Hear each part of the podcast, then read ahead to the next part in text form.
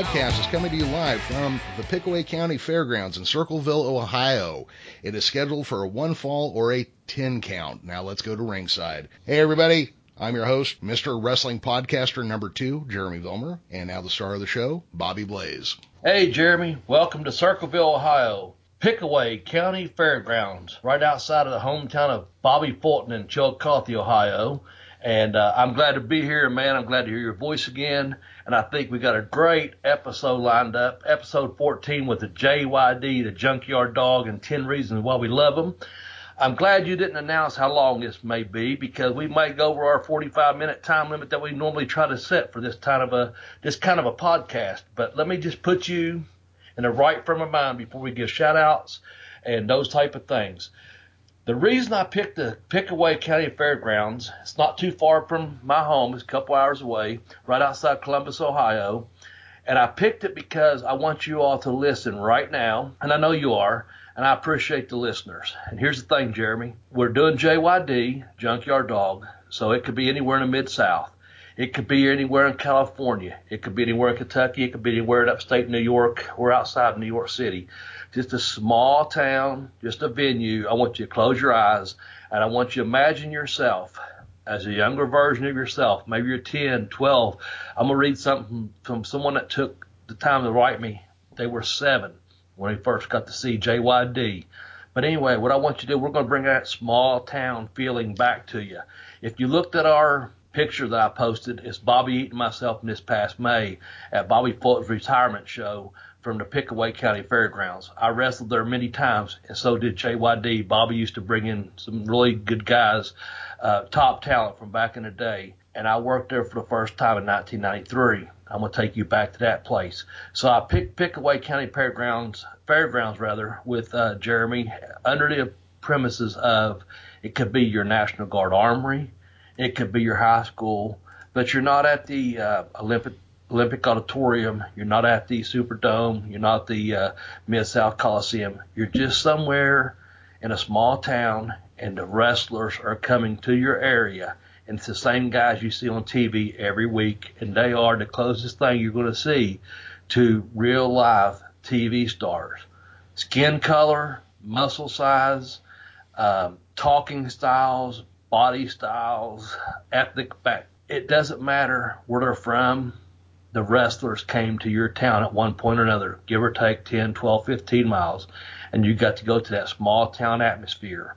And the first time that I walked into the Pickaway County Fairgrounds, as mentioned, was for a show for Bobby Fulton, and Rugged Ronnie Garvin was on the show.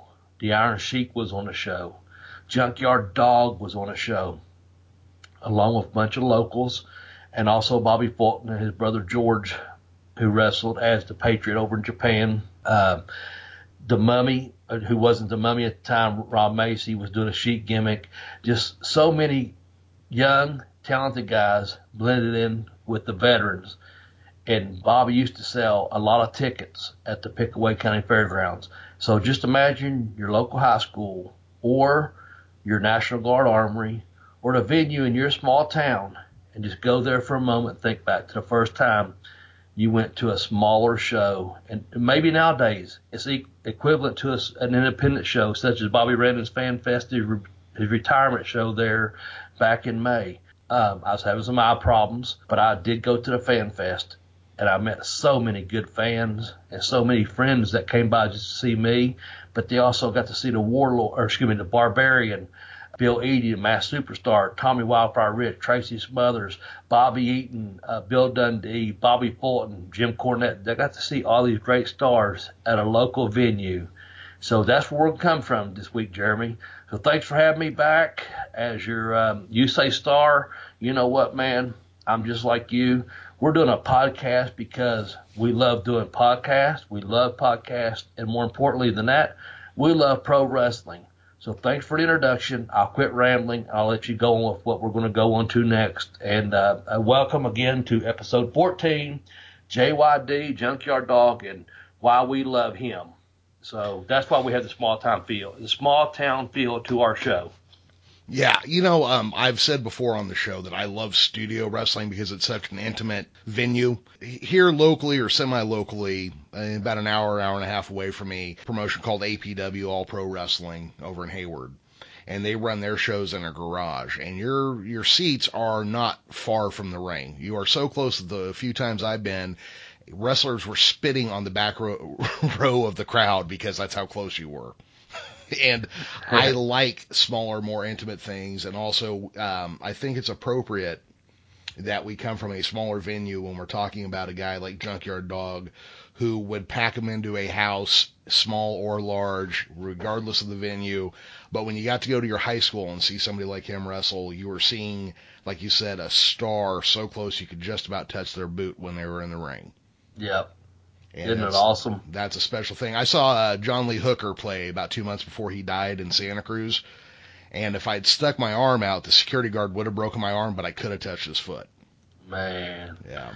See, that's the thing. And that and here's the thing, as a former performer and professional wrestler and being a fan of whether it be professional wrestling or as you mentioned John Lee Hooker music, man, just being that close to it, it just brings the reality of man, I'm that fucking close, man. Mhm. It's, it's the reality of these are people that you looked up to, care for, admire, respect, whatever. It's just that that that intimate crowd, man. That interaction that you don't get at a bigger uh, box office, if you will. But man, when you when those guys come to your town, like you said, whether it's music with John Lee Hooker or or professional wrestling with JYD, those people got to be up close and personal with some of the biggest stars in the world, man. And that's that's just a great intimate feeling. Man, that, Yeah, that's thanks. You you cannot beat that. Um, this week we are going to be talking about Junkyard Dog and the 10 Yep. reasons we love him. But as usual, we got a couple things we want to cover before we do that. So Bobby, you want to start us off? Yep, sure. I got a couple shout outs. Um, some of these are going to be coming up later on the show, but I just want to make sure I, I want to read three different, actually, I want to read three different things. One's from a shout out to Adam Price as to why he loved Junkyard Dog. It was he he talked about you know um, breaking into the business and and he put hashtag thump and another one bites the dust and and a BBBB and we're gonna come up with a theme for that pretty soon with you know we, we talked about a little bit off the air for our uh, followers. We appreciate that. Robert Silva I want to appreciate you for mentioning something we're gonna bring up in the top ten. Uh, Junkyard Dog doing an interview from his hospital bed uh, about his baby girl. And here's the thing, Jeremy, I saved back for you.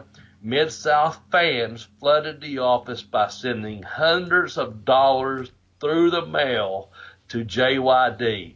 That's a loving hero. So Robert Silva, thanks for sharing that. Remember I told you I had someone had Yep. I didn't know that before you asked me off the air. And if you're a Patreon, eventually we're getting there. Believe me, we're getting there, folks. But uh, we appreciate you. But Robert sent that out that uh, fans, I didn't know it until he wrote it, and Jeremy asked me in a in a pre-podcast if I knew people actually took the time to put dollar bills in envelopes and send them to JYD. I did not until a couple of days ago, so I had to had to kind of kayfabe Jeremy, if you will, that no, I did not know that, um, which I didn't until a couple of days ago. Thank you, Robert. And what I'd like to do is um, also send a shout out to uh, Mike Mills. And Mike, I have something I'll read that he wrote, but I'm going to wait until I um, get to that portion the show to read something that uh, Mike Mills from Booking the Territory. If you're a fan of this show, go listen to Booking the Territory. We don't shit on other people's podcasts. Go listen to Booking the Territory with Mike Mills and Doc and Harper and those guys. Go listen to Jim Cornette Experience. Go listen, listen to whatever the fuck you want to listen to because you know what? We don't care who you listen to. We're just glad you're listening to us and we're not going to shit on other people. Jeremy and I have done talked about that off the air. So, Mike, thanks for sending something personal. I'm going to read it just a little bit, but go listen to some other podcasts as well, man, because um, people don't understand. And I told a friend of mine this weekend, it's all about helping each other and helping each other get over, and it's it, that that's the thing, man. So, uh, thanks, Mike, for sending. I'm gonna read it in just a little bit, but yeah, that's my shout outs to uh, Adam Price, uh, Robert Silva, and Mike Mills. That's what I have on mine. Um, And then I'm going to tell you a story later on after you do your uh, your portion of your shout outs, and we'll go into our top 10 reasons why we love the Junkyard Dog. Ah. Well, my only shout out this week, I was going to do Adam Price because he kicked in some money to our GoFundMe. So I, I do want to say that, but it seems like uh, we're giving uh, Adam more airtime on our show than anybody else these days. So I'll just stop Yep. after that. But I do want to give one big shout out to the man called Sting. Thank you for coming as far west as Stockton, California, where I finally got a chance to meet one of my life uh, lifetime heroes. It was awesome. Guys, if you are in a market and you see that one of your favorite wrestlers is coming soon, go ahead, take the time to go do it. Uh, I doubt you will be let down. I will always be upset that I missed uh, the Nature Boy Ric Flair and Dusty Rhodes coming out here. So, you know, just wanted to throw that out there and support your local uh, conventions as well. Absolutely. Good Yeah. deal. And I liked your picture you sent me. I appreciate it.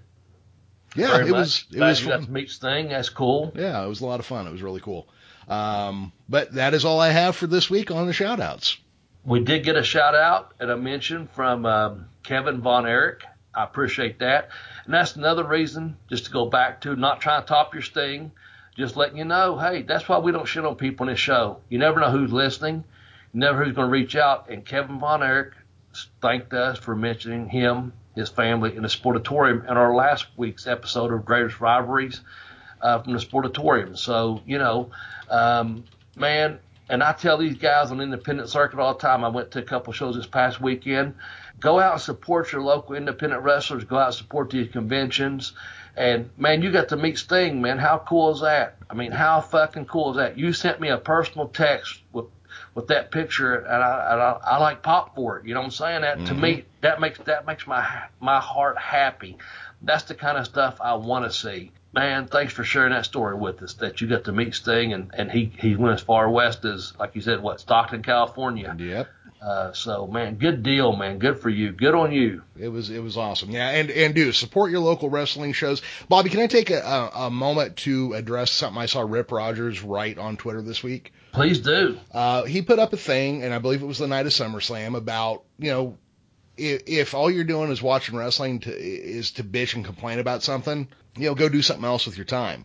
What I want to say is if you don't like the wrestling you see on TV, I can almost guarantee you that there's something going on in your local market somewhere with independent shows and other choices. You can always get the FITE app on Roku or on your phone.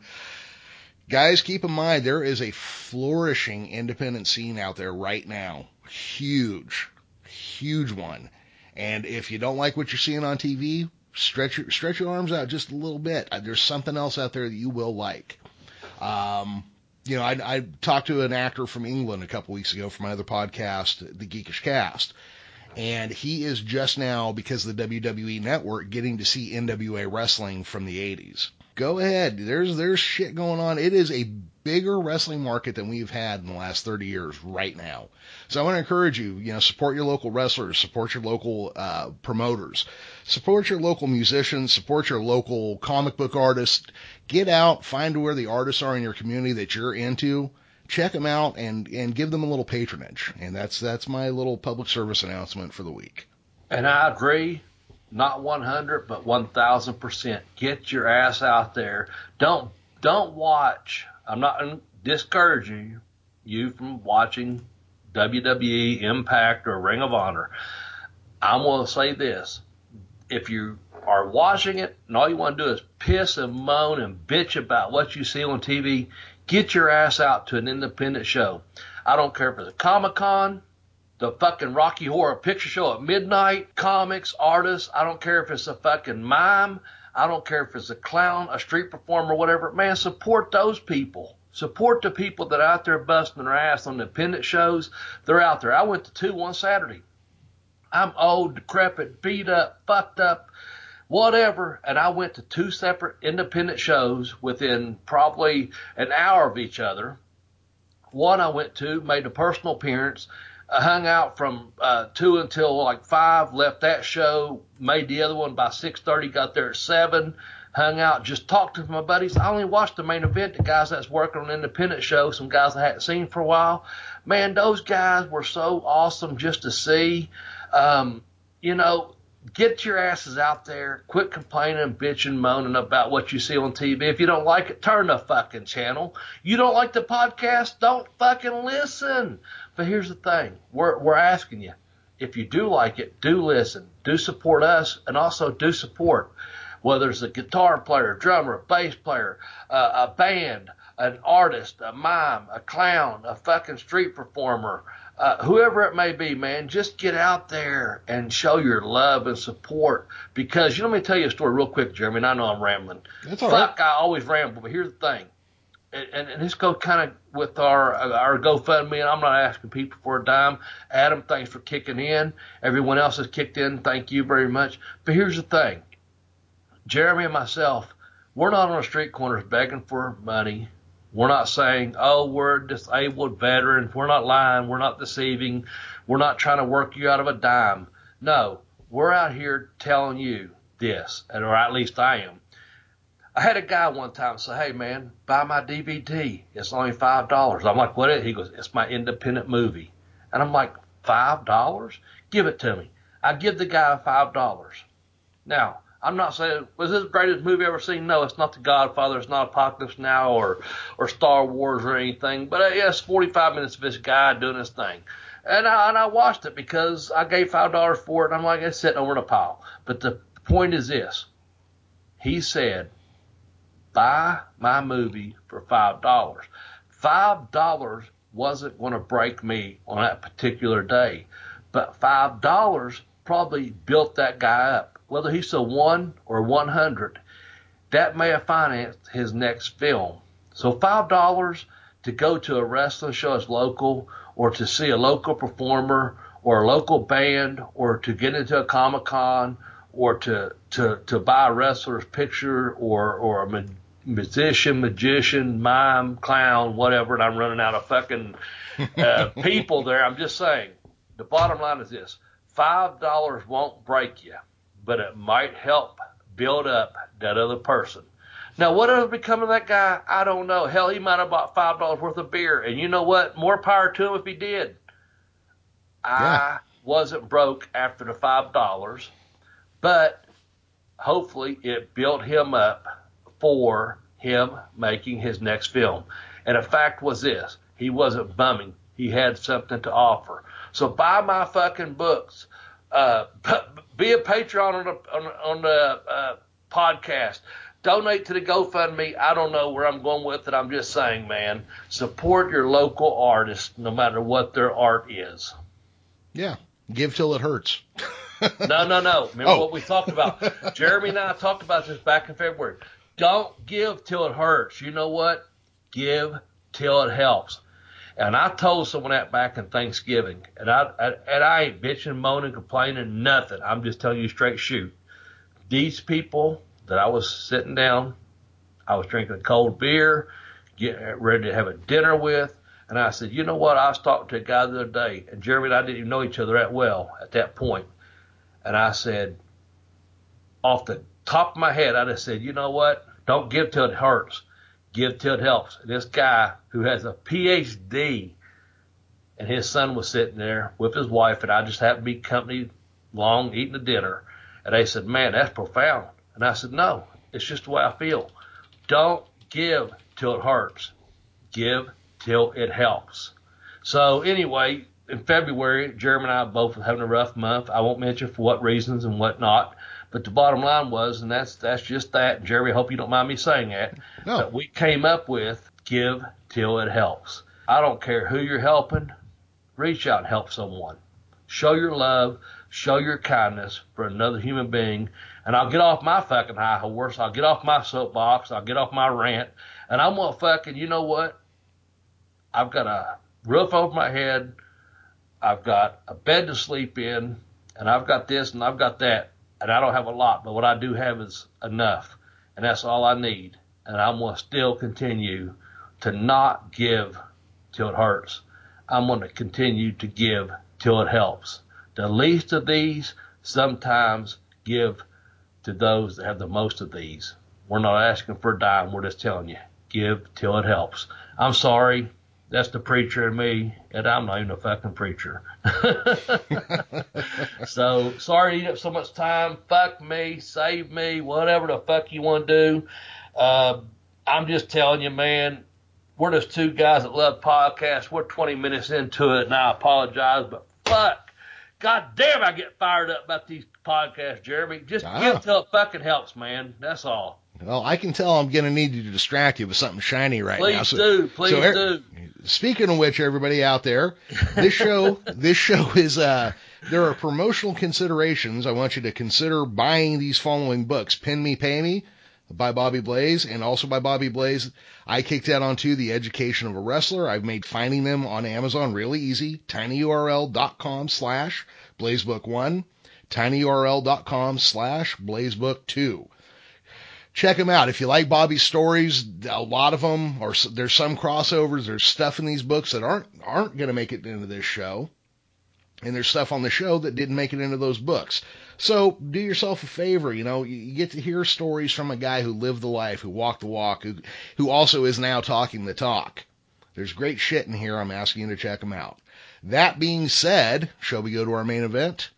Yes, we should. And I apologize, man. I just, I'll just No, it's go on forever. right. That's why you got to reel me back in, ref. You know what I'm saying? But here's the thing. So real quickly, last week we talked sadly about a couple people's deaths, and I had a great Jim Neidhart story. I couldn't share it at the time because I said something along the lines of, uh, we mentioned um, uh, Jim Neidhart, I mentioned uh, Doc Dean from over in England, you mentioned Aretha Franklin. I, I, there was a brief pause after Jim Neidhart. Let me just tell you a really brief story. It's going to lead into a Junkyard Dog top 10. So my brother got on me. I was at this family get together the other day and he said, man, I can't believe you didn't say it. He's a chaplain for hospice. And I was like, man, it just wasn't the right time. I couldn't bring myself to do it. So here's your good Jim Neidhart story real quick. Rest in peace, Jim Neidhart. But I was over in Australia and I was on this tour, Wrestle Riot. And so for some odd reason, myself, Mark Mercedes, and a guy named Greg Smith, we're the rookies. I'd been working a couple years full time at the time. They was rookies. They come over from Australia, trained at Malenko's, blah, blah, blah. We're working in a town outside of Sydney, Australia. We flew everywhere, Perth, Melbourne, uh, uh, all over Australia. I can't name all the fucking cities, states, Adelaide or whatever. But the last one of the last tours or dates that we had, everyone took a bus, and there was two buses. And on this bus, in the back row, and every tour, they had two big old things, 55 gallon uh, buckets full of beer on ice. They had Victoria's Bitter, they had Foster's. And anyway, we had this little small driver named Jeffrey, probably about 25 at the time, little timid Australian guy, super nice guy, do anything in the world for you. We're myself and Mark and Greg, as I said, we got stuck to where we had to ride the the bus with the guys that were taking the photos, which were all former WWF champion or not champions, but stars off TV at the time. So in the back of the bus, we had Don Muraco, who, who had been a big star over in Australia at the time and also, or at one time and also WWF TV. And Junkyard Dog was back here with them and they had loaded their bags down with beer on ice. Sitting behind me was, was Jake the Snake Roberts telling me stuff, Bobby this, Bobby that. And I'm listening because I'm absorbing everything Jake fucking has to say. And Greg and, and, and, and Mark are sitting across from me. Common denominator between all this was Jim the Emperor Neidhart. So what was so wild about it was only about two hours outside of Sydney. Everyone loaded up with, you know, just a shitload of beer. And I remember Junkyard Dog sitting in the back along with Don Muraco. And this little timid driver sitting in front. Now this bus is not a huge bus. It probably holds about probably 10 people at the most. And there's already, like I've already mentioned, probably eight on there, including the driver. So junkyard dog and Don Muraco, they've been back there and they're hammering beer. They've probably been hammering since, you know, had photo shoots and this and that. Jake Roberts with my ear, Bobby. And he's telling me stories and where I'm just, I'm just eating it up. It's, it's, it's great. Junk, or excuse me, uh, Jim Neidhart is sitting a couple rows back. Junkyard Dog and Don Muraco is like, Hey, Jeffrey, pull the bus over. We got to piss. and Jim Neidhart stands up walks to the front of the bus and grabs that little pole that you hold before you step down into the step. And he starts, and I wish you could see me. He starts grabbing his beard and he goes, Jeffrey. And it turns from a work or having a good time, just drinking some few beers, uh, doing whatever. There was other stuff involved, I'm sure. The statute of limitations run out, but I'm just saying. Uh, Jake handed me something, I took it. He said, "Do you know?" And I was like, "No, but I do now. Thanks. Fucked up. Whatever." And the Australian boys were young. They're like 20, 21. I'd been in the business a few years. I'd been working full time at that time uh, for a few years, et cetera, et cetera. Them guys all been off WWF TV. But Jeffrey's this little timid driver, and he's like, he starts swerving over to like pull off because JYD and Muraco are going, hey, pull over, we got to piss. And it turns into a shoot. Jim Neidhart stands up, grabs that fucking pole, starts rubbing his hand through his beard like he does that goatee, and he goes, Don't you pull this fucking bus over. Don't do it. This little Australian, I, I wish you could see me just uh, acting out like a mime.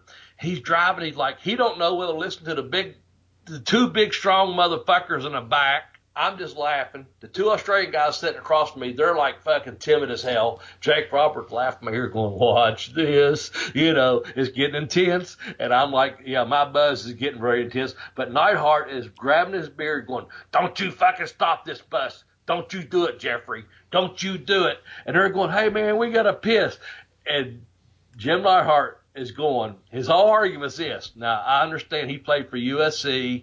He played for the Oakland Raiders. I remember he first broke into business, seeing him down in Tennessee, which I, anyway, he goes, do you know many wrestlers died on the fucking side of the road taking a piss? Do you know many fucking wrestlers died just taking a piss? A car door can hit you. Someone can reach out and swing at the car door and hit you. And cars swerve. Don't you pull this fucking bus over. You got this little guy that's just designated to be a driver, probably thinking, man, I've watched these guys on TV for fucking years.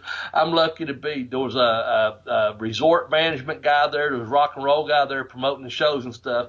But the funniest thing was Neidhart. Here I am on a, another continent, not even the United States. I'm on Australia with Junkyard Dog, Don Muraco, Jake the Snake Roberts, uh, two Australian guys, myself, a little timid driver that's just happy to fucking be driving a tour bus at that time. That's the only time we fucking took a bus the whole tour with with Jim Neidhart grabbing his beard in character because that was him. He wasn't working. He was shooting. That was just him. And he's like, do you know how many wrestlers died on the side of the road taking a piss? Don't you pull this fucking bus over.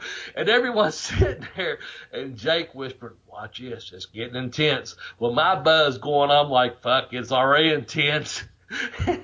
and of course, them guys all worked together back in the day, back in WWF at the time. And, and them guys trying to get at Neidhart one of them being Don Muraco, the other leading into the top 10, Junkyard Dog one. Hey man, pull the bus over. I gotta piss. And pretty much Jim Neidhart blocking the door, threatening the driver who's probably 125 pounds soaking fucking wet going, don't you pull this fucking bus over. Do you know how many wrestlers have died on the side of the road taking a piss? Which I have no idea. I don't care.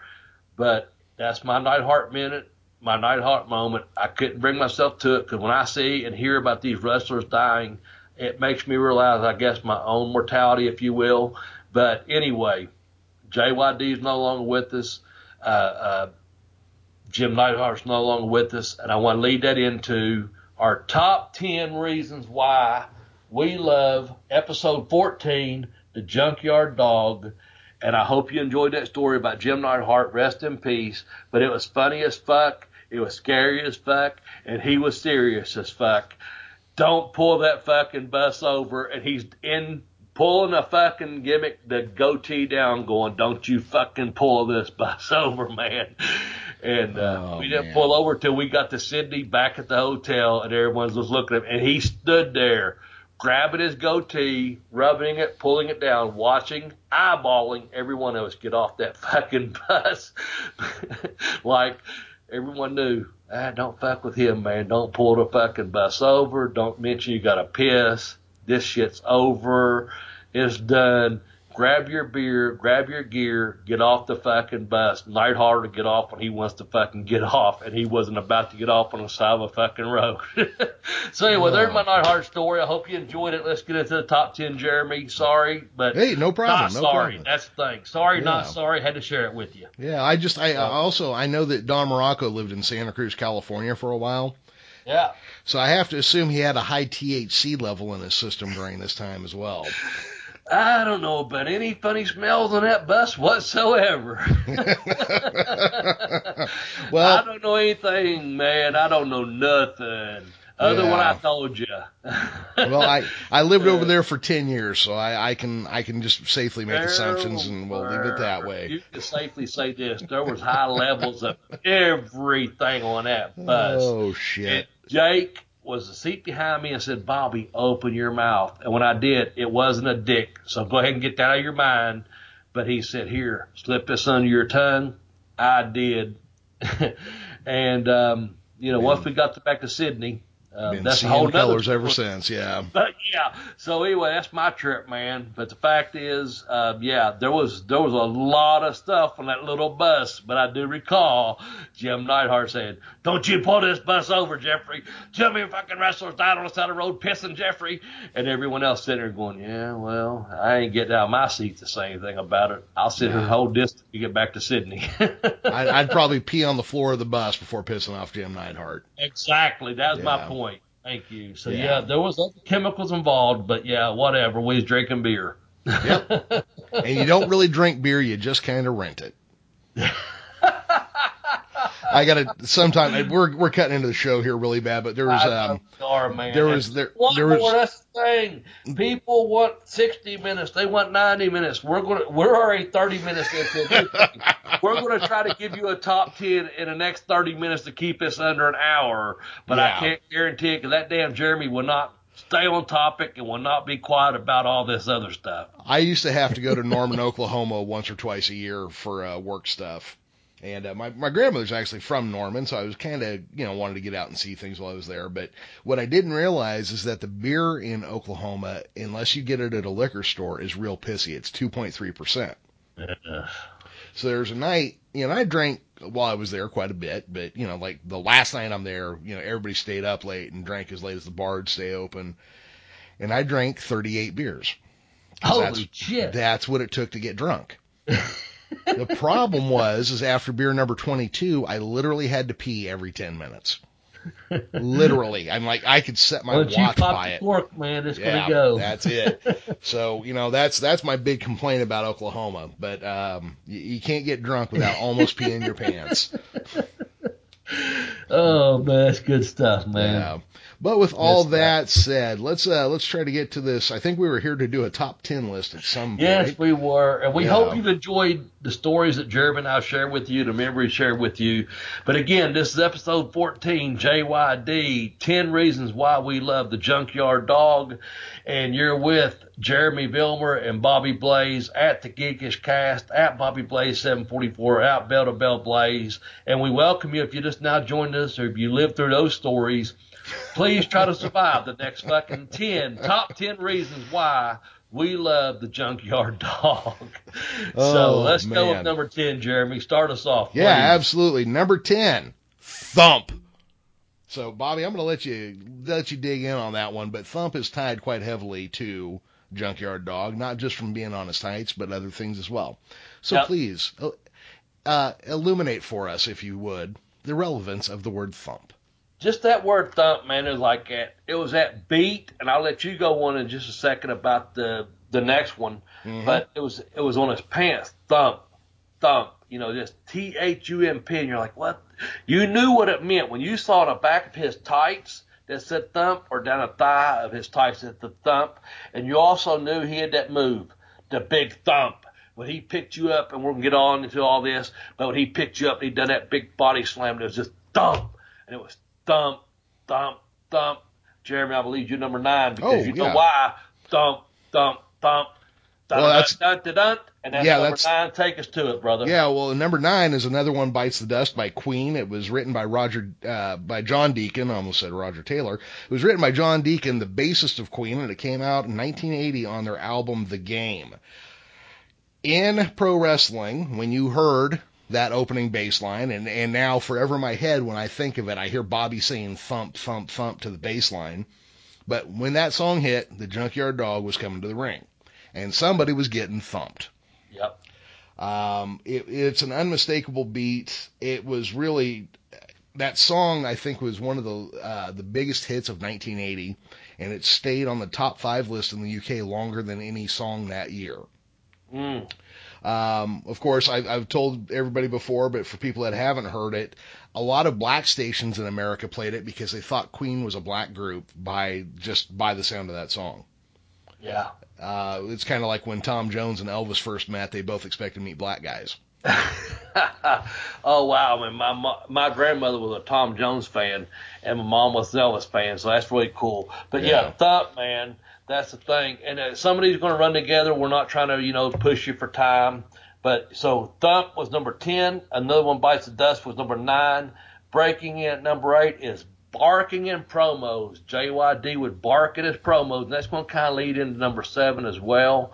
We kind of try to put a combo on all these, man, just so you know, because so many people did write in. We mentioned a couple earlier that wrote in about that, and that that barking in his promos.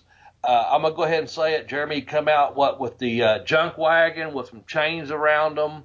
Uh, we'll get into as to where or excuse me how he become one of the biggest stars in the mid South and and all- that in just a minute. But so we got Thump as number ten, another one bites the dust by Queen at number nine, and barking in his promos at number eight, which when he came out pushing that cart, what do you call it, the junk wagon The junk wagon. he had those chains around him, which eventually he turned into number seven, which he had a dog collar. How many fucking wrestlers? And this was before the Ra- the Road Warriors wore those big thick collars, guys.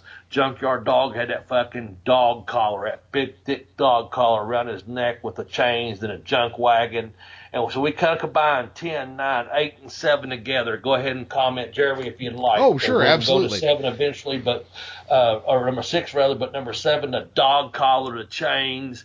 He was the junkyard dog. Yeah, well, I'll just Jim kinda- Croce type thing. Well, I was going to say, uh, Bill Watts had the idea based on the Jim Croce song "Bad Bad Leroy Brown," um, and and they built this package for him where he came out with chains around him. He was the junkyard dog because I, I guess Sylvester Ritter worked in a wrecking yard at some point, or he did when he first broke into wrestling. So they went with the junkyard dog as his character. Also, early in his career, when he came out, he was pushing a shopping cart full of garbage or junk, basically. And so it was the junk wagon with the chains.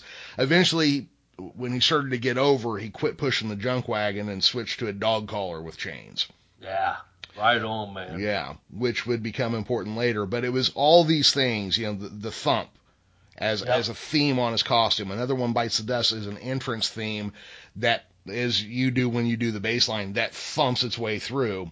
The barking in the promos, which just reinforces the dog side of the junkyard dog, and then the dog collar with the chains, which makes him look mean. Now, the thing about the junkyard dog that allowed him to get over in some ways is that while they could play him as this big, strong, tough badass, he didn't look threatening. Yeah, He, he was scary in the ring, but your grandma wanted to give him a hug too. yep, And and so they kind of had this perfect package of this badass, super strong guy who at the same time, you know, you, you, everybody wanted to hug and cuddle up to. So it was a nice overall package. And yeah, those things all kind of run together. So I wanted to reiterate as we as we covered that. Yep. And before we head into number six, just so people know, he did break in with Jerry Jarrett down in Tennessee, eventually over at Nick Gulas's uh, promotion. So he kind of jumped around Tennessee using different names. You all can fact check that. But then he went to Stampede, and from Mm-hmm. Yep. Stampede, that's where he went to the Mid South. And when he went to Mid South, that's where we'll get to eventually, where Bill Watts had an idea for him as to why he was bringing him in. And so before we jump into number six, just to finish up, you know, that was the thing. He was that big, tough looking guy. But outside of ring, also, he was that big, lovable. Like you said, your grandmother wanted to give the guy a fucking hug, man. He was getting over already. And that's going to take us to number six, uh, which, if you want to bring it up, Jeremy, or I will. Oh, Uh, it's up to you. How do you want to introduce this number six? Well, we kind of combine number six together again Yeah. with, with a reason. Yep. So number six is his feud with Ted DiBiase. or, I'm sorry, DiBiase. DiBiase, yes. And coming, well, and then his friend Stagger Lee having to come out. Well, it was S. Lee that Mhm. weighed 150 fucking pounds that came out against the when the feud began with uh, uh, Ted DiBiase. One of those things where before Stagger Lee actually came out, S. Lee, 150 pounds from somewhere in Virginia, came out and they unrolled, and I had to rewatch this, so it was a fact check thing. They unrolled it, and it said S. Lee is Stagger Lee. And take over, Jeremy, because I have something to read from our good friend Mike Mills. Sure. Once you bring up the Stagger Lee, I want to read this. It's very important. Uh, but but please give us our DiBiase feud with Stagger Lee. Well, yeah. So DiBiase and Junkyard Dog were a tag team, and to have a good wrestling story, your tag team partner eventually has to shit on you. So DiBiase turned on Junkyard Dog, and it uh, culminated in a basically a loser leave town match. And then a mysterious figure, S. Lee or Stagger Lee as he is called, comes out to feud with DiBiase. Now, Stagger Lee was a song that was uh, pretty heavily used throughout the blues days. You can hear 10 million different versions of it. Uh, and I encourage you to do so, but save the Nick Cave one for last because it goes to a dark place. But Bobby, with that being said, anything you want to add in there? Yes, this is Mike Mills, one of our good friends. We're booking the territory. And again, I'm giving you a shout out, Mike, but I appreciate you taking the time. I notified Mike the other day, uh, a week ahead of time, saying I'd like to get a memory, you know, if you'd share this. Now, Mike is from over in New Orleans, and he shared he shared this with me, and he said, "I know you've got Stagger Lee mentioned, but that's my one huge memory and first great memory as a seven-year-old in 1992. Ted DiBiase turned on Dog. Dog come back as the masked Stagger Lee. I was only seven. I knew it had to be a dog, but when you're only seven, you're not 100% sure. Now, I'm breaking this. That's that's what Mike said. Think back to that small building, that small arena, that small town feeling that we had when a superstar comes. He's on TV, and you get to see him in your local arena. This is from from a seven year old. I was only seven. Back to Mike. I knew it had to be the dog, but when you're only seven, you're not 100% sure. I will never forget watching TV that Saturday afternoon when S. Lee came out as Ted DiBiase laughed waiting for S. Lee to come out. Dog as Stagger Lee hit the ring in Clean's house. The Irish McNeil's Boys Club went nuts. I was going nuts watching on my mom's black and white TV. The dog had been screwed over by DiBiase, but he was about to get back at DiBiase as Stagger Lee. I was hooked. Again, I was seven. We talked about that moment for years. Stagger Lee eventually won the North American title, but we were hooked long before that. It's hard to explain to people that didn't live it, but JYD was most of our first sports heroes if you came up in the 70s and early 80s in South Louisiana and the Gulf Coast. He united kids of different races, white, black, purple, etc. We all could relate to the dog. And yes, another one bites the dust. Dust probably was the first song I ever went nuts over. Mike, thanks for sharing that with us. But that ties in what we was talking about right there, that DiBiase feud and Stagger Lee, man. And and man, does that not sum it up? Some of the stuff we're heading to with with what we're heading to in our top five once we get there. Man, how can you explain that other than the way Mike explained it? He lived it. He lived it, seeing Stagger Lee as a seven-year-old kid. That's why we came from a small town arena or a small town armory or high school or Pickaway County Fairgrounds or somewhere out in Louisiana that those guys would show up at that you saw on TV. Those were heroes to you. And a seven year old questioning, even me questioning at 14 or 15, the uh, Midnight Rider or whatever, is that really him? And you know it is, but you don't you know. So Right. Junkyard Dog, Stagger Lee, there you go. That came in at number six, and I don't know how we could ever fucking Mike, thank you very much. Again, go listen to Book in the Territory along with any of your other favorite podcasts. But thank you for listening to our podcast. Go to number five unless you have something to finish up with. Well, I was just going to say I've never actually seen any reason to believe that Stagger Lee was Junkyard Dog, I, so I don't understand where you guys are coming from with that. But we'll uh, we'll go ahead and move on to number five. Oh, that's great. That's great, Yeah. man. See, that's why you love pro wrestling, and that's why it brings people together. Exactly, exactly. So number five, and I don't have a properly written headline for it, so I'm just going to go with tremendous upper body strength and being able to body slam much bigger men. Uh, and I think you have a little illustration for us as we go as well. But uh, the junkyard dog could body slam guys that were several hundred pounds, you know, even above his own weight. You know, guys like the one man gang. Um, but Bobby, I believe you have a gym story about him as well. Yep, just wanted to add that, you know, on that tour Australia, uh, what's funny was fucking Neidhart was over there. Them guys were warming up like 315 pounds on the bench press, and Neidhart was over there benching like 405 for a couple reps, three, five, whatever. Junkyard Dog sat down underneath the lap pull down machine and put as much weight as you could on there, whichever the the four or five hundred pounds that you could stick the key in, add the weight to, or whatever. He went to grab it. We're all on it. We had been in this this dusky old gym the day before. There was a ring there. There was punching bags, heavy bags, etc. More of a boxing type thing. But then we got to go to this nicer gym the next day. And and long story short, Neidhart and Muraco, all these guys. Muraco was doing cardio at the time. Uh, uh, Jake Roberts, uh, who knows what he was doing at the time, but in the gym, you know, Neidhart's over pumping out like 405 like a, a normal guy'd punch out the fucking bar or at least 135.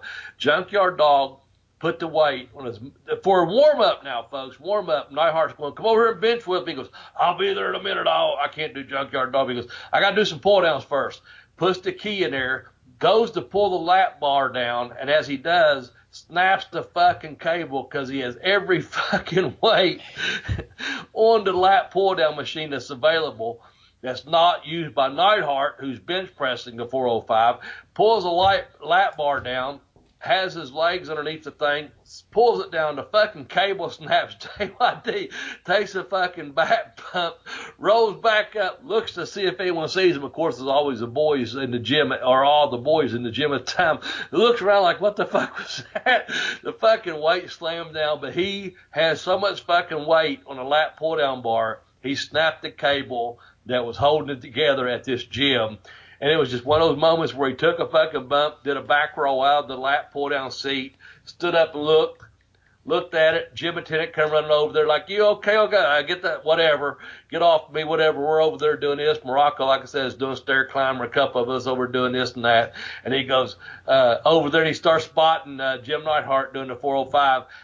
And his only warm up is he broke the fucking lap pull down machine and he climbs underneath the 405 and starts pumping it out like it's a fucking regular. Like I said, it, it's so fucking strong, it's unreal. So he snaps the three or four hundred pound weight on the uh, pull up, uh, the lap pull down machine, goes over and it's immediately. And Neidhart at that point, like I said, is up to 405 because he warmed up 315. If you're familiar with weights at all, it's like you go from three plates to four plates.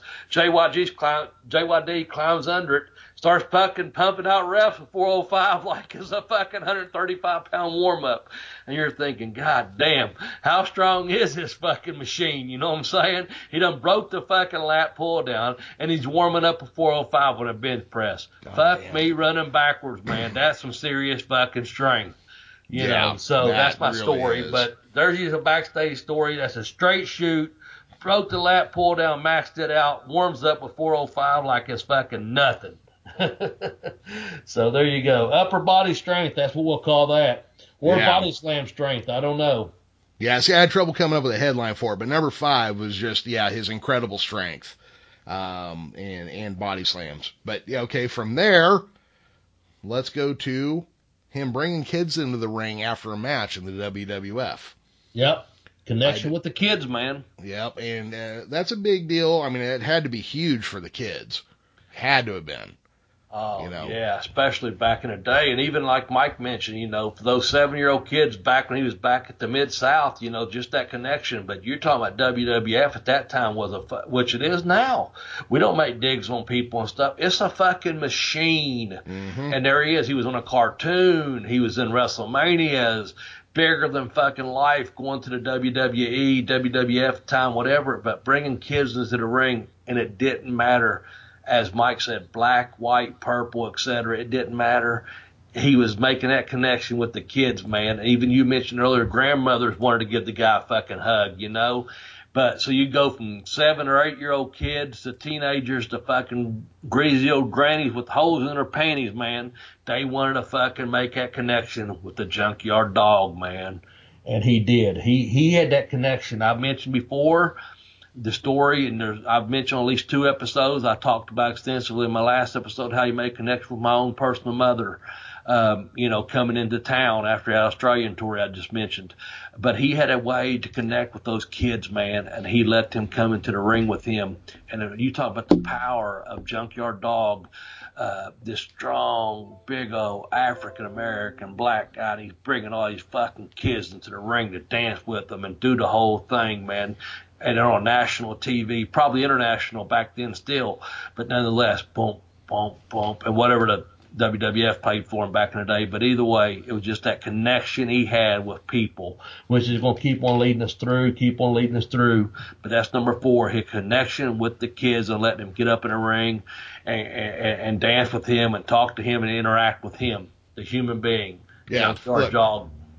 I, I'm a 45 year old man, and I almost wet my pants over meeting Sting over the weekend. You know, I can only imagine being a little kid and and getting pulled in the ring with a junkyard dog, especially if you're in an area where you know junkyard dog was junkyard dog. Uh, like you know, could you imagine Mike Mills being pulled in the ring with him? He might have fainted. Oh, you man, know? probably would have. Yeah. Uh, you know, I, I, I do want to take this moment as an aside to say that I, I think it's funny that in the early 80s, when Vince McMahon would get talent from somewhere else, he'd keep them in their exact gimmick they had wherever he hired them out of, right? So he'd keep the music, he'd keep the name, he'd keep the gimmick. But then you get up closer to the end of the 80s, and everybody had to be a the something that Vince McMahon named. Because early on, if you were over, he wanted to steal you away to get his business over. Yep. But later, as it went, he decided his branding mechanisms were better than everybody else's. And so you get a, a talent like Curt Hennig, and all of a sudden he's just Mr. Perfect, you know, Mm. Dust, Dusty Rhodes being put in polka dots. But when he started, when he'd hire talent like Junkyard Dog, he knew he needed that character to get them over. So I, I just find it funny Yeah. how much that has changed in the time since. Wrestling used to be about the wrestlers. Yeah. And Vince McMahon has made it about the company. Yeah. It, it would be like saying don't go don't go cheer for your team, cheer for the MLB. you know, and that's what it's Yeah. turned into. Yeah. That- Yeah. Just to me, I just I wanted to point out the irony of that. That Yeah. you know, when he hired everybody that was important out of the AWA, he didn't change one damn thing about them. Yeah. You know, and then when he went into Verne's territories, he was running opposition shows with Verne's talent in Verne's arenas on nights that Verne used to run. You know, and Yeah. a few years later, there was none of that. It was all branding done in house. And So- Junkyard Dog, uh, as he JVD, as Iron Sheik would say, he become he was from Junkyard Dog to JVD. Let me tell you, you know. So he's still a baby face. He's still Sylvester Ritter. He's still Junkyard Dog, but it went to uh, JYD. You know, so Yeah. so yeah, it goes right along with what you said. Vince had that marketing brand, man. He branded the market or however you want to word it, but you know, it's I tell you, you know, or whatever. Uh, the Iron Sheik and the rest of them all, you know, putting them over. Uh, but they went away from that kind of uh, uh, whole gimmick thing, man. Uh, from yeah, we'll change you from Curt Hennig to oh now you're Mr. Perfect, you know. So that that that's pretty fucking awesome, man. Uh, But that that's what happened, and that that that's the thing. Like you said, you can't cha- cheer for your favorite NBA or NFL team, or like you said, I think you said MLB. Uh, you can't cha- you can't cheer for the fucking uh, uh, San Francisco Giants or the Baltimore Orioles or whatever. We want you cheering for the fucking Major League Baseball. Yeah. You know, I have a fucking favorite team, pal. You know, so it was almost like you can't have a favorite wrestler. We want you train. We want you cheering for the entire company. So that's a good side note. I appreciate, respect Yep. that. Shout out to you. It's so good. Hats off to you. Well, thank you, thank you. Yeah, thank you. We all have our moments, right? We do. You know, there there are thousands of hours of me on different podcasts talking on the internet. I had to have something good come out of my mouth eventually. Well, that's okay because we had to have a break between number four and and, and, and number three anyway. Uh, so that's why we, we kind of, I know that's why you kind of put that in there too, because we're getting ready to transition to Yep. our top three. And so we put a little bit of in there about that. And I appreciate the side notes because it's going to take us to number three. And I want you to, if you'd like to, you can read it or I will, either one. Um, but I had something from one of the fans that I gave a shout out to, something he wrote. And, uh, but you go ahead and lead us Well, into number three if you want, or I will, either one. I, I will set it up and then you can read. But that dastardly Michael P.S. Hayes and the fabulous Freebirds and their evil, evil hair cream blinded the junkyard dog. Yep. And so as I gave my shout outs, one of them was from Robert Silva, and he put yes. This was his favorite junkyard dog moment. It's with the Freebirds. They blinded him. And it said yes. The week after the Freebirds blinded him, JYD did an interview from a hospital bed saying that he was blinded and was unable to see his newborn baby girl. Mid South fans flooded the office by sending thousands of dollars through the mail to help JYD. And I went back and watched that today where he put that in his eyes and he man, he sold the fuck out of it, man.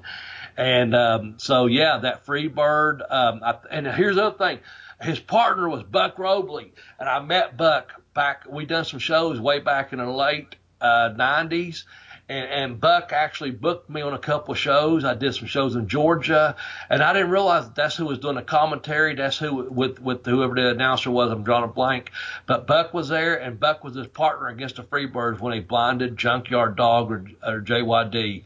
So yeah, uh, and he couldn't even see his little newborn Oh. baby girl, man. How they, they tear that apart, man. Your firstborn child, and you're in a hospital bed, and your eyes, and you're blinded for life, or so they say, or what have you, and you can't see your fucking baby. Come on, man. Who cannot get on board with that as far as like, man, you talk about getting over, man. Fuck the Freebirds. Freebirds, there's no Freebird rule, folks. We're only going to do 10, and that's number three. The Freebirds, Michael PSA blinded the junkyard dog with that fucking hair cream, man. That hair cream got used a lot back then. Uh, Michael Hayes was a hairy motherfucker too. What do you think he had all that hair cream for? I don't, uh, maybe the bras on the road. I don't know. Maybe. I don't know. It's kind of like the ether thing. They used it, you know, it worked. So you got to get something over, and hair cream was a thing, I guess. You know, guess, beware the nair, especially if you're JYD and can't see your own firstborn daughter from a hospital bed, man. Well, and people flooded it with fucking thousands of dollars I- the mail. I believe that also really set the Freebirds up to the point where they had to be escorted by police in and out of the building. Um, and it led to a, if I if I remember reading this correctly, it led to a blow off match in a steel cage with Junkyard Dog and Michael P.S. Hayes in dog collars that were chained together. Yes, and that's what I read as well. So I'm glad we both did research that. That's Yeah. what it led to. So yes, it did. And um, speaking of which, people having to leave the arena in um, the back of cars. I think DiBiase at one time had to leave the arena in the back of a car several times. Uh, the Freebirds had to escape with their lives, I guess, a couple of times, you know, back in the day, back in the Mid South days and stuff. That's how beloved the Junkyard Dog was. So that's that's some good stuff, man. So um, yeah, can you imagine, man? That I guess the way I'm trying to word this, I am such a fan of professional wrestling. I'd much rather suspend my belief and sitting there watching on a Saturday morning or a Sunday the Junkyard Dog, as sad as it is, being blinded and can't see his daughter, I'd buy into that storyline so much more, and it's so much more real to me, and that suspension of belief than anything I see on TV nowadays. Of quote, don't slap me, Jeremy. Sports entertainment. Ah! I want to see professional wrestling, man. And if you used a word that starts with F or sports entertainment, you know what? I hope you don't kiss your mother with that fucking mouth because I hate that fucking F word and I hate fucking sports entertainment. But I do love professional wrestling. And to me, that's professional wrestling, man. They blinded the junkyard dog to where he couldn't even see his fucking firstborn daughter. That's terrible. Dastardly. Michael P.S. Hayes, you are a villain. Yes, yes. So let's go to head number two. How's that? Before we go off on another different fucking streetcar here, let's go with this. You asked me the question. I looked it up. You looked it up. We both came up with our number two and our number one reasons. Is it okay we jump ahead now from number three with the Freebird Blind? Yeah, ab- absolutely. Okay, absolutely. let's do this. Number 10 of Junkyard Dog, episode 14, Why We Love 'Em. Number 10, Thump. Number 9, Another One Bites the Dust. Number 8, Barking in His Promos. Number 7, Dog Collar Chains, The Junk Wagon. Number 6, DiBiase feud where Stagger Lee comes in. Number 5, His Upper Body Strength. Number 4, His connection with the kids and the fans. Number 3, The Freebirds blinded him, which is going to take us to number 2, which we had to, I did fact check. Yes, I just wanted to make sure. Was it was because Junkyard Dog was already over, or was it because Watts decided? We mentioned, I mentioned earlier about uh, him breaking in and Jarrett's promotion, going to Gulas's, working up in Stampede, then coming to to, to the Mid South, and and and JYD was destined to be a star from the start. And I'm reading this strictly from uh, Jim Cornette, who I have nothing but respect for, but it's from uh, Fighting Spirit magazine, an article I read. Watts, quote, Watts had decided before JYD's first match in the area that he was to be a top star and had informed his booker and close friend, Ernie Ladd, of that decision. One of Dog's first matches was to be in New Orleans against the Super Destroyer, Scott Irwin, a main event player. Ladd phoned Watts the next morning, and here was the conversation. Ladd, quote, Bill, your boy doesn't have it. To see what he could do, I put him 20 minutes through, time limit draw, with Irwin, and after five minutes his tongue was hanging out like a red necktie. He can't go. Watts, you're fired. Ladd, and then what? Watts, you're fired. I didn't tell you to see what he couldn't do. I told you to see what he can do. He should have beaten Irwin in three minutes. You're fired. Ladd, boss, point well taken, boss. Ladd was eventually rehired, and JYD went on to become, over a 40 year period, arguably the most popular wrestler and biggest box office draw of any star in any territory over that time. Ted DiBiase can attest to that, having told me personally, now this is Jim Cornette, folks, that an infamous case, he got so much heat in New Orleans with JYD that Grizzly Smith, road or Watts road agent and right hand man actually had to take Ted out of the downtown municipal auditorium in the trunk of his car to prevent Ted DiBiase from being kidnapped and lynched by the hundreds of angry fans that waited for him outside the arena. Ah, the heat. The story of legendary. The stories are legendary. And it goes on to talk about, you know, him getting blinded, et cetera, et cetera. But that's from Jim Cornette. That's a direct quote. That's from uh, Fighting Spirit magazine, which is going to lead us to our number one because it talked about the blinding and, and, and everything that we've already mentioned up to this point. It's going to take us to our number one reason. So number two was the, um, uh, Watts decided ahead of time before his first match in the territory that Junkyard Dog was going to be a big star in his territory um, prior to his first match. And with that said, I'm going to let you all know before Jeremy goes into the number one reason that one of the things that we talked about was and correct me if I'm wrong, Jeremy, because you can add on whatever. Come let you kind of finish it up. I know we're going to our time limit draw here. We're approaching our time. We're doing good. We're having a good time. We're having a good conversation, but we're hitting the one hour mark, and it's this. Junkyard Dog transcended all demographics. He drew, he drew a crowd of people from every race and every type of fan. He transcended demographics. People of all races and all walks of life or ethnic group loved the Junkyard Dog, and that should take us to our number one moment that's going to be brought to you by At the Geekish Cast, Jeremy Bilmer, Please take over and finish our show. Thank you very kindly, Jeremy, for your time. All right. Well, the number one I've got here, and I'm going to follow this up with a, a part of an article from Anti Gravity Magazine, and I'll link the article in the show notes when we publish. But um, it bucked the trends. Jake, ah, the Junkyard Dog bucked the racial trends in the South. So I'm going to read this little bit from Anti Gravity Magazine. The Junkyard Dog was an unstoppable, title holding winner in a sport where a black man wearing a championship belt had been unheard of. He's New Orleans' greatest wrestling star, beyond any question. During his five year run as Mid South Wrestling's top performer, he captured the imagination and enthusiasm of South Louisiana to a degree professional wrestling never had before and never has since.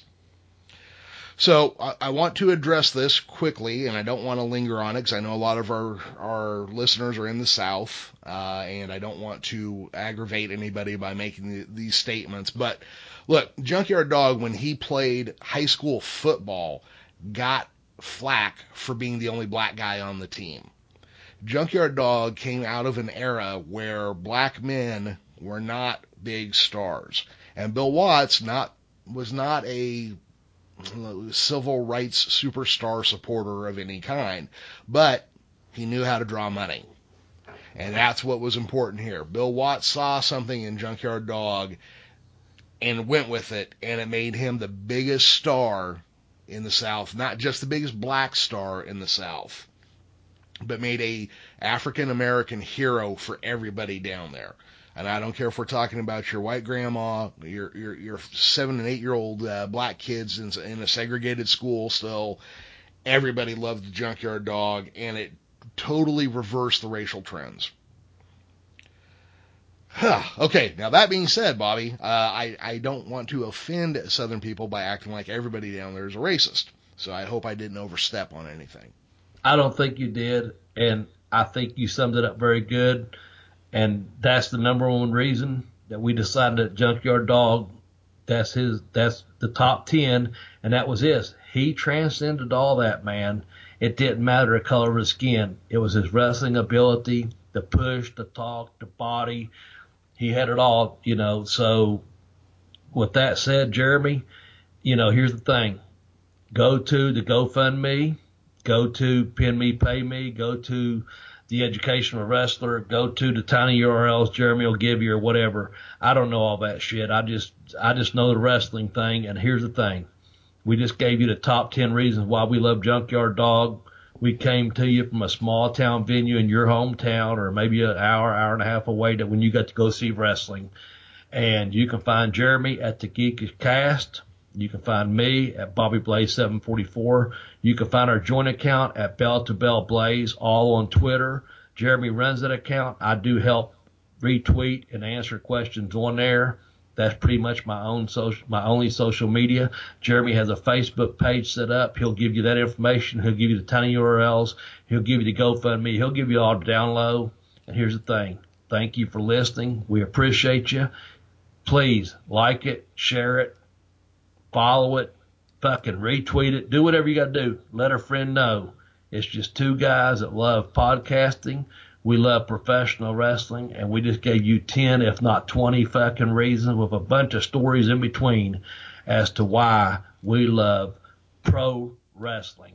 And there's my peas popping, Jeremy, and I'm out of here. Peace out, brother. Finish it up. All right. Well, everybody, please go and check out Bobby's books. Pin me, pay me at tinyurl.com slash blazebook1. And I kicked that on too, the educational wrestler at tinyurl.com blazebook2. Follow us on Twitter. Uh, I'm not going to give the addresses for the Facebook group and page, but if you search for Bell to Bell with Bobby Blaze, they'll both come up. And uh, that is all. Thank you for joining us here at the Pickaway County Fairground in Circleville, Ohio. Hopefully you enjoyed our top 10 list, but if there's stuff out there you want to say about the Junkyard Dog, please tweet at me and Bobby. Hit us with the BBBB tag. We will try to respond to you as soon as we see it. We're usually pretty good about connecting with everybody. Thank you, everybody, for listening. Everybody around the world. And uh, with that being said, for Bobby Blaze and myself, Jeremy Vilmer, bye bye, everybody.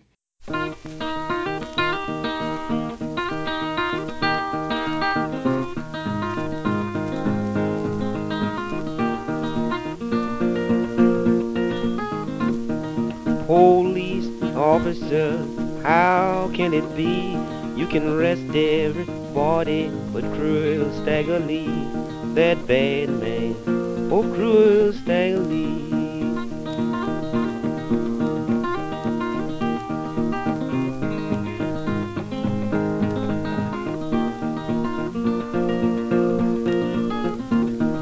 There's the line told Stagger Lee, please don't take my life.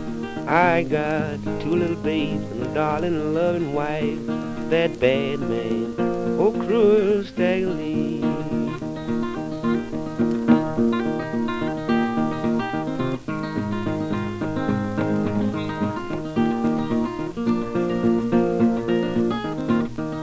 What I care about your two little babes, your darling loving wife. You done stole my Stetson hat, I'm bound to take your life. That bad man, oh cruel Stagger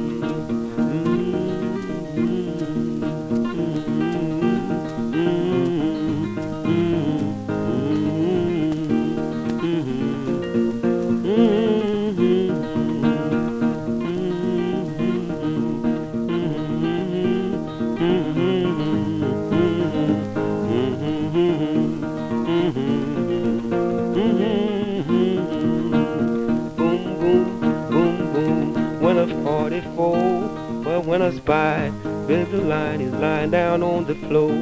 That bad man, oh cruel Stagger Lee.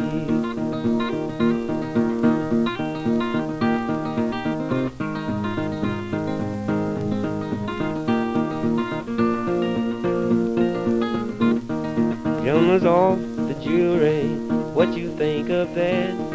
Stagger Lee killed Billy Line by a five dollar Stetson hat. That bad man, oh Stagger Lee.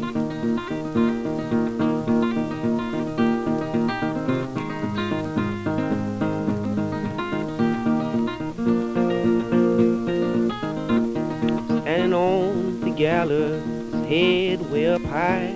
At twelve o'clock they killed him. Is all glad to see him die. That bad man, oh Stagger Lee.